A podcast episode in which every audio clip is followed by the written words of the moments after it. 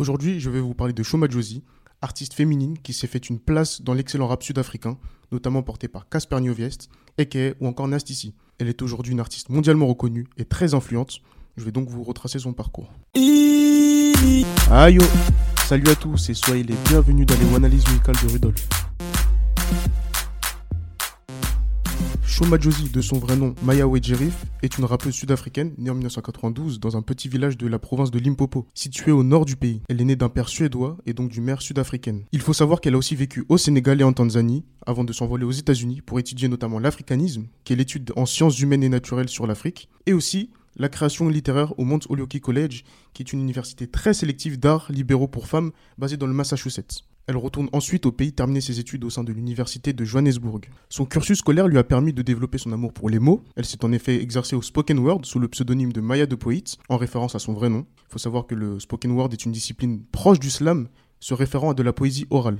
C'est depuis le retour de son deuxième voyage aux États-Unis qu'elle décide de se mettre au rap et de changer de nom de scène en Shoma Josie. Elle choisit de faire ce virage artistique car elle estime que le spoken word est trop élitiste alors que sa volonté est de s'exprimer à un large public. Elle effectue ainsi sa première apparition aux côtés du rappeur Okmalum Kulkat dans le morceau intitulé Ingia Shizabe, sorti en 2017. C'est au cours de cette période que Sho commence à se faire un nom dans le pays en collaborant avec des artistes stars comme DJ Maforiza. À la fin de cette même année 2017, elle sort Doomy iPhone, son premier gros tube en collaboration avec le duo PS DJs. L'année suivante, elle explose grâce à son single Uku, qui sera le titre phare de son premier album Limpopo Champions League sorti fin 2018.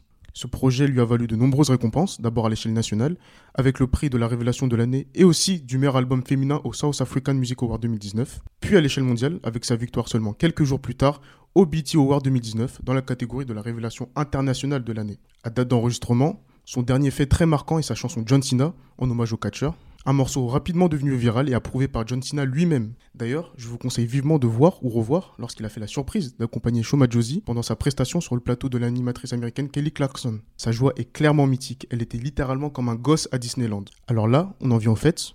Pourquoi un tel succès? Premièrement, et comme je l'évoquais tout à l'heure, Shoma Josie a pas mal voyagé durant sa jeunesse. Elle est ainsi imprégnée de nombreuses cultures.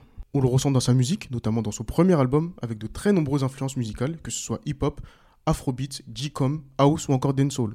De plus, elle emploie de nombreuses langues dans ses morceaux, principalement le Shitsonga, sa langue maternelle, ou le Swahili, afin de bien marquer la tâche qu'elle a à ses racines. Elle s'exprime aussi bien évidemment en anglais, afin de toucher une audience internationale. Autre élément, Maya est une tête bien pleine dans un corps bien fait.